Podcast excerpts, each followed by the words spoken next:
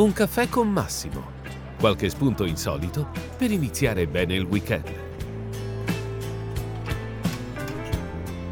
Ben ritrovati, buon sabato mattina, ci rivediamo qui per il nostro caffè ehm, e questa mattina vorrei iniziare parlandovi di uno degli argomenti che mi appassionano di più, cioè la magia, l'illusione. Eh, in, questi giorni proprio c'è Masters of Magic a San Vincent che è una fiera dello stupore, della magia dove io mi trovo insieme a tanti amici eh, del, mondo della, del, mondo magico, no? però eh, anche per chi non c'è ho una piccola eh, segnalazione da fare, un piccolo eh, regalo se vogliamo perché sul mio sito ho pubblicato un, un articolo, sempre il mio sito massimopolidoro.com, dedicato a un'asta, un'asta che, eh, che ci sarà a, a, fine giugno insomma negli Stati Uniti, ovviamente chi volesse partecipare può farlo anche online, eh, di manifesti, manifesti magici, manifesti della storia dell'illusione. Appartengono tutti a Norm Nielsen, che è stato un celebre illusionista, poi è diventato un, così, un collezionista di, di, di, poster e possiede qualcosa di, di straordinario, veramente. A me ha deciso, ormai lui ha 82 anni, ha deciso di mettere all'asta eh, tutto quanto, sperando che altri appassionati possano conservare e, e, trasmettere questi tesori spesso unici. Ce n'è uno in particolare che, che mi ha sempre colpito dalla prima volta che l'ho visto pubblicato, insomma, un manifesto gigantesco che raffigura il mago Udini eh, mentre viene gettato dalla, da una nave, da una, una, nave in mare proprio, chiuso all'interno di una cassa d'acciaio e gettato in mare. Ovviamente lui eh, si liberava. Ecco, di questo manifesto probabilmente esiste solamente la copia che possiede Norm Nielsen, per questo eh, figuratevi la, la cifra che potrà che potrà raggiungere no? tra i collezionisti appassionati di, di, magia. Ecco, voi potete dal mio sito scaricarvi il catalogo di questa asta di manifesti che sembra quasi un, un libro, un libro dedicato all'arte della magia e soprattutto all'arte grafica legata alla magia. Sono 150 pagine, è il catalogo dell'asta, ma appunto si legge come se fosse un libro.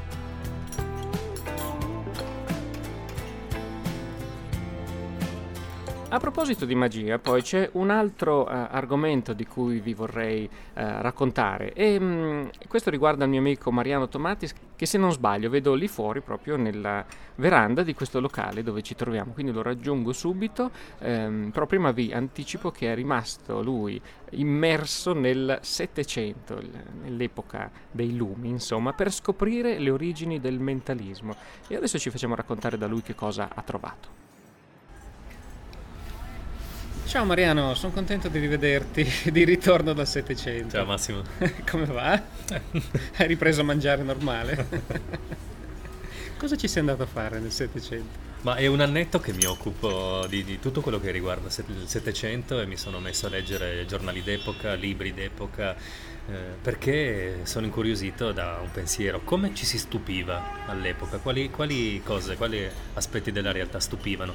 I maghi, che cosa portavano in scena 300 anni fa e leggendo appunto tutta la letteratura dell'epoca e non solo, soprattutto i giornali, si scopre che non è cambiato nulla. Cioè, e quando non è cambiato nulla intendo che se all'epoca, se oggi ci sono polemiche tra illusionisti, ci sono polemiche eh, all'epoca, se qualcuno pubblicava un libro di magia all'epoca tutti gli si eh, scagliavano contro, il pubblico si chiedeva quanto ci fosse di vero, quanto no, quanto fosse scienza, quanto invece fosse inganno.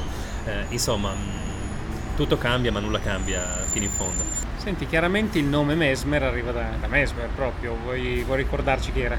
Sì, devo, devo, dire che la mia fonte di ispirazione principale è stato il romanzo di Wuming, L'armata dei sonnambuli, eh, che si incentra proprio su questa figura, questo medico tedesco che scopre un magnetismo che si emanerebbe dai, dal, dal, corpo umano. Eh, è una sorpresa per gli uomini del Settecento perché fino allora le magie si facevano con le calamite vere e proprie, con le pietre magnetiche. Eh, ci sono libri interi che spiegano trucchi magici che si ottengono con le calamite. Improvvisamente quest'uomo dice che la stessa potenzialità può uscire dalle dita, eh, si, può fare, si, può fare, tutto a mani nude. Eh, e quindi la letteratura è, cambia completamente, la scena degli illusionisti cambia completamente, sul palco arriva una nuova figura di mago che si presenta a mani nude e che a mani nude inizia a fare miracoli e, e da lì nasce quella figura che oggi chiameremmo mentalista. Non, all'epoca non si usava il termine mentalismo, si usava il termine magnetismo, magnetista e si usava il magnetismo animale come metafora per spiegarne le capacità, ma il, mag- il mentalismo moderno affonda le sue radici proprio lì. Ecco una cosa appunto che magari è simpatica da, da spiegare a chi non è tanto dentro il mondo della magia dell'illusionismo è questa delle metafore, nel senso che eh, magari chi ha una certa età si ricorda che i mentalisti, chiamiamoli così adesso, degli anni 70 dicevano insomma, di, di, di, creare le loro magie, le loro illusioni usando come metafora la percezione extrasensoriale, eh, i poteri paranormali. Adesso questo non va più di moda, no? Adesso ci sono appunto la PNL. La PNL, tutte queste tecniche pseudo eh, psicologiche, pseudoscientifiche che dovrebbero spiegare quelli che poi alla fine sono gli stessi trucchi che si usavano nel Settecento, così? Sì, la, la, cosa che mi ha affascinato di più è vedere come sono cambiate le storie e non sono cambiati i trucchi. Gli, I trucchi sono sempre gli stessi, ho trovato trucchi svelati in manoscritti del X secolo, ancora in latino e ho letto tutta la letteratura che precede il Settecento per ragionare come un uomo del Settecento, ma la cosa che è cambiata regolarmente sono state le storie raccontate per spiegare i vari, i vari poteri anche nel, anche nel corso del Novecento alcuni mentalisti erano chiamati la radio umana perché eh, con l'avvento della radio costoro erano associati alla radio. Prima, all'epoca di Robert Houdin, per esempio, si parlava di etere e si credeva che l'etere potesse, per esempio, far sollevare una persona da terra e le dimostrazioni di levitazione, che oggi sono eh, materia di illusionisti da, da, da, scena, all'epoca erano invece considerate dimostrazioni scientifiche. Quindi un mentalista dell'epoca avrebbe presentato delle levitazioni basate eh, sull'etere. E quindi documentare come ciascuna epoca ha avuto le sue storie è molto affascinante perché appunto fa vedere come il trucco ha una longevità incredibile e le storie giuste possano farlo attraversare i secoli assolutamente indenne e nascosto. Senti, una cosa bella appunto che viene fuori da questo tuo lavoro che è durato più di un anno sicuramente eh, è che tutte queste belle scoperte che hai fatto, queste eh, nozioni, queste informazioni, queste questo mondo che hai riscoperto, lo hai messo in un libro, che però questo libro non, non c'è ancora fisicamente, dov'è? Eh, questo libro è ancora tra le, tra le mie dita e sul, sul mio computer, eh, lo sto curando in tutti i suoi minimi dettagli, ma eh, per vedere la luce ha bisogno di un sostegno perché non finirà in, in libreria essendo un progetto molto complesso e dedicato proprio a chi queste cose le, le ama e le vuole scoprire con un livello di approfondimento che diciamo, non è proprio, è abbastanza raro trovare in giro. Per cui sto cercando il sostegno di sostenitori eh, che credano in questo progetto e, e possano appunto finanziarne una, una, parte. Sarà un progetto triplice perché una parte è dedicata a ricostruire la storia di questo, eh, del, del, mentalismo dell'epoca e mh, un aspetto che non nascondo è che ho intamarrito tantissimo tutta la storia del, del, del, mentalismo perché ne ho portato a galla tutti gli aspetti più deteriori, più, più anche violenti, più... Eh, ci, ci, sarà sudore e sangue, ci sarà polvere, ci saranno scontri accesissimi tra mentalisti, tra scienziati, eccetera. Quindi ne ho fatto veramente una roba da romanzo di capo e spada. Eh, ho creato una seconda sezione in cui faccio vedere come il Settecento sopravvive ancora oggi in personaggi come, che ne so, mi viene in mente Michael Jackson che chiudeva il suo tour Dangerous ispirandosi a una fuga di pinetti eh, che si era inventato appunto nel Settecento per eh, riuscire a volare su una mongolfiera Michael Jackson userà il jetpack, ma sempre di volo si tratta e sempre di grandi illusionisti si, si, parla. E poi una terza sezione per chi davvero vuole imparare a fare praticamente queste cose, quindi vuole imparare a leggere nel pensiero, prevedere il futuro, leggere all'interno di buste chiuse, ma con un vincolo interessante, cioè solo con metodi che erano noti all'epoca. Quindi, eh, come se un ragazzino del 700 volesse imparare a diventare mentalista, questi sono i giochi che avrebbe potuto fare. E c'è già di tutto, si possono già fare dei, dei, dei miracoli che funzionano anche con un pubblico contemporaneo. Senti, quindi cosa deve fare chi, chi fosse interessato e volesse eh, trovare questo libro? Dove va? Eh, sul sito www.praestigiator.com trovate la possibilità di iscrivervi alla, alla, newsletter, trovate già tutta una serie di eh, capitoli di, di già disponibili, ho condiviso eh, già alcuni, alcune lezioni, alcune schede in modo da farsi un'idea complessiva dell'opera. E seguendo i vari link è possibile appunto eh, prenotare la propria copia, verrà appunto stampato in un'edizione molto limitata, eh, comunque a un prezzo accessibile di 35 euro e quindi naturalmente l'invito è a salire a bordo e lasciarsi trasportare nel Settecento perché è un'esperienza piuttosto interessante e insolita. Assolutamente, garantisco. un'esperienza che tutti quanti gli appassionati della magia e non solo e della storia anche dovrebbero fare. Grazie Mariano. Grazie Massimo.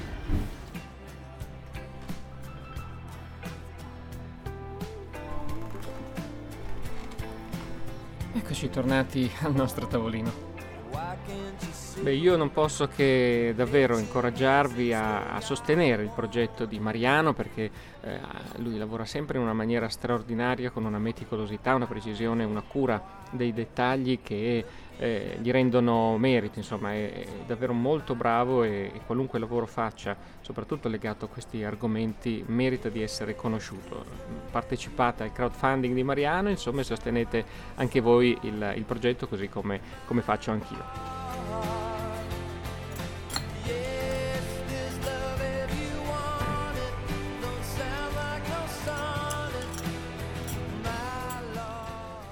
Paio di settimane fa si è tenuta a Torino il, Salone del Libro che si svolge tutti gli anni. Voi sapete che il CICAP ha uno stand tutti gli anni, ormai saranno 16 anni che, che abbiamo uno spazio fisso al, al Salone per presentare il CICA, per raccontare quello che facciamo. E, tra l'altro, tra parentesi, anche qui a Masters of Magic c'è uh, questo stand del CICA per chiunque vuole, vuole, saperne di più su quello che facciamo e anche sulla pubblicazione magica no? che, che, ci piace pubblicare e che da tanti anni ormai realizziamo. Beh, io ero andato perché mi avevano invitato a presentare un fumetto particolarmente originale. E il progetto si chiama Comics and Science ed è un progetto non di un editore di, di fumetti, ma piuttosto del CNR, il Consiglio Nazionale delle Ricerche, che, con, che ha iniziato proprio a, a pubblicare una serie di fumetti di grandi autori che in qualche modo cercano di, di far conoscere meglio la scienza eh, sdrammatizzandola. No? Questo numero in particolare, il numero eh, dedicato alla, alle bufale, alle pseudoscienze e il protagonista di, queste, di, questa storia è Lupo Alberto, un classico del fumetto italiano. No?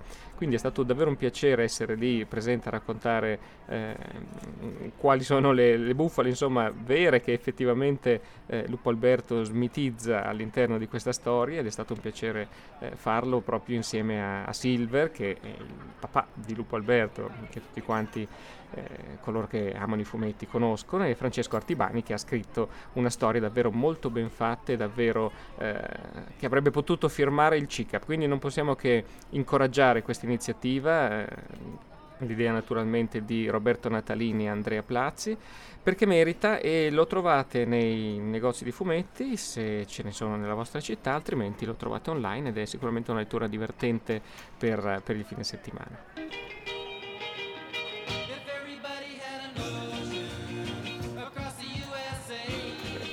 Per me quando arriva l'estate, finalmente sta arrivando anche da noi, è inevitabile eh, tornare a a un certo tipo di musica. Mm, in questo periodo sto riascoltando, sto così in maniera critica, no? uh, alcuni dei, dei, dischi di una band che è legata sicuramente all'estate, magari all'estate degli anni 60 più che altro, che sono i Beach Boys. Eh, magari molti di voi nemmeno li conoscono, però vale la pena approfondire perché eh, Brian Wilson, che è la, la mente creativa, che è stato la mente creativa all'interno di questa, di questa band storica, della storia della musica pop eh, moderna, è un autentico genio, un compositore di altissimo livello, sicuramente a, a livello di, di, Paul McCartney e John Lennon, ma anche di, di grandi compositori classici, no? proprio perché lui riusciva a creare delle armonie eh, straordinarie mai sentite prima. Il suo capolavoro è Pet Sounds, un disco che in realtà quando è uscito non ha avuto nemmeno tanto successo, ma che ha influenzato tutti i musicisti dell'epoca, compresi gli stessi Beatles. Eh, con i Beatles eh, Brian Wilson aveva ingaggiato una sorta quasi di di amichevole rivalità, nel senso che ognuno cercava di superare i dischi dell'altro, solo che eh, Wilson era una persona piuttosto fragile e, eh, e non sostenuta a dovere da chi gli stava vicino, dalla stessa band, che non credeva a queste, eh, così, a queste costruzioni, queste architetture musicali così complesse e straordinarie che in realtà sono tuttora godibili e, e, e innovative. No? E, quindi lui stesso ha avuto un crollo quando poi i Beatles sono usciti con un capolavoro come Sgt. Peppers che eh, ha fatto sentire vecchio il lavoro su cui lui stesso stava lavorando e l'ha, l'ha fatto cadere in, depressione. Ovviamente questo è uno dei, dei fattori, no? lui stava attraversando un momento difficile. Bene, al di là del uh, invitarvi a, a, recuperare un numero di, di questa rivista che, eh, che io ovviamente cerco, cerco sempre quando, quando escono degli speciali, si chiama Uncut, e hanno realizzato una guida musicale ai Beach Boys in inglese, ma la trovate nelle edicole, la trovate nelle, nelle librerie, eh, che esamina disco per disco tutta la discografia. Eh, quindi me la sono eh, letta tutta quanta, so, mentre ascoltavo le, le, canzoni che magari non ricordavo più, i, i, dischi che avevo ascoltato con meno attenzione ed è stato un piacere riscoprirla. Nel frattempo ho visto anche un film uscito un paio di anni fa si chiama Love and Mercy e che racconta proprio una fase della vita di Brian Wilson. Lo vediamo interpretato da due attori, Paul Dano e l'altro John Cusack. John Cusack interpreta il Wilson un po' più maturo, un po' più grande, insomma degli anni 80, Paul Dano invece quello in piena, in piena creatività degli anni 60. Ecco, tutti e due hanno ricevuto premi, in particolare Paul Dano ma la cosa per me molto coinvolgente e quindi vi invito a cercare questo film eh, che si intitola appunto Love and Mercy, eh, che è il titolo di una canzone tra l'altro di Brian Wilson.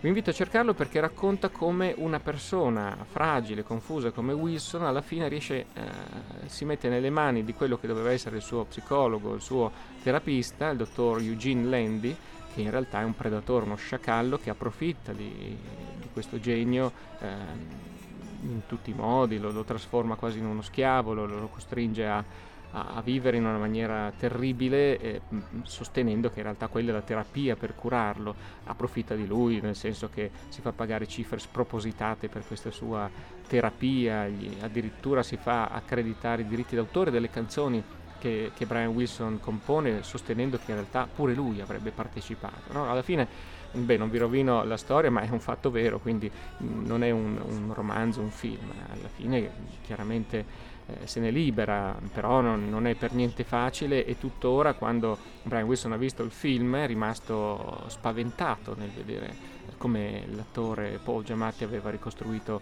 il suo terapeuta, è rimasto, diceva, paralizzato per 30 minuti dal terrore perché evidentemente questa, questa figura lo aveva sconvolto. Tanto per dire insomma come nemmeno chi eh, vive al, all'apice del successo eh, si possa ritenere al sicuro da certi predatori, eh, da certi pseudoscienziati che sostengono di, di fare del bene, in realtà ne approfittano fino in fondo.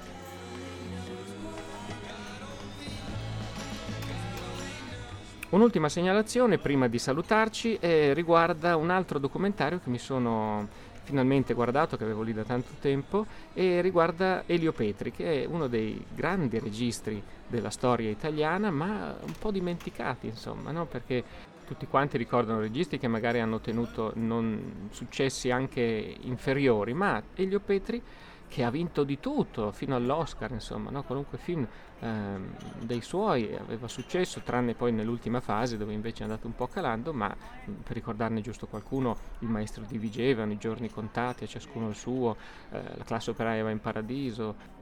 E quindi oltre a invitarvi eh, così alla riscoperta di questo grande regista, un film in particolare che vi suggerisco di eh, rivedere o di vedere se non l'avete mai visto, è Indagine su un cittadino al di sopra di ogni sospetto lo interpreta Gian Maria Volonté e eh, la storia è quella un, eh, del capo della sezione omicidi che eh, in realtà diventa un assassino, uccide la sua amante e la storia, dovete immaginare, è qualcosa che eh, ha sconvolto no? la, l'Italia dell'epoca, uscito nel, nel, 1970 in un momento veramente molto difficile per il nostro paese. Fare un film in cui il capo della sezione omicidi è in realtà un assassino era qualcosa di molto eh, scioccante, al punto che si aspettavano, il regista stesso e, e il suo coautore, lo sceneggiatore Ugo Pirro, di essere arrestati. No? Quella era la, la voce che circolava, il film sarà sequestrato e voi finirete in galera, gli dicevano. Quindi c'erano le file fuori dal cinema per vederlo prima che il film venisse sequestrato. In realtà poi non è successo assolutamente niente, quindi è stato anche questo un modo per far crescere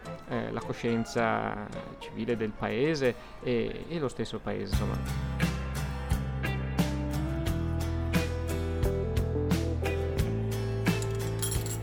Il caffè ormai è finito e io vi ricordo che se volete avere eh, i link e le segnalazioni di tutti gli argomenti di cui parlo nel, in questo podcast, eh, non dovete fare altro che iscrivervi alla mia newsletter andando sul mio sito massimopolidoro.com. Vi arriverà una mail tutti sabato mattina eh, in cui non solo trovate il link al, a questo podcast per ascoltarvelo eh, quando volete, insomma, ma anche l'elenco di tutti gli argomenti, i film, i libri, eh, quello di cui ho parlato, per andarvi a, a cercare, per approfondire, per vedere eh, di che cosa si tratta eh, con un pochino più di dettaglio. Quindi iscrivetevi, se volete potete anche seguire il podcast su iTunes, adesso lo si trova anche lì, se vi va dategli un voto o mettete un commento, così eh, mi fa molto piacere se, se, lo potete fare e ci aggiorniamo la prossima settimana.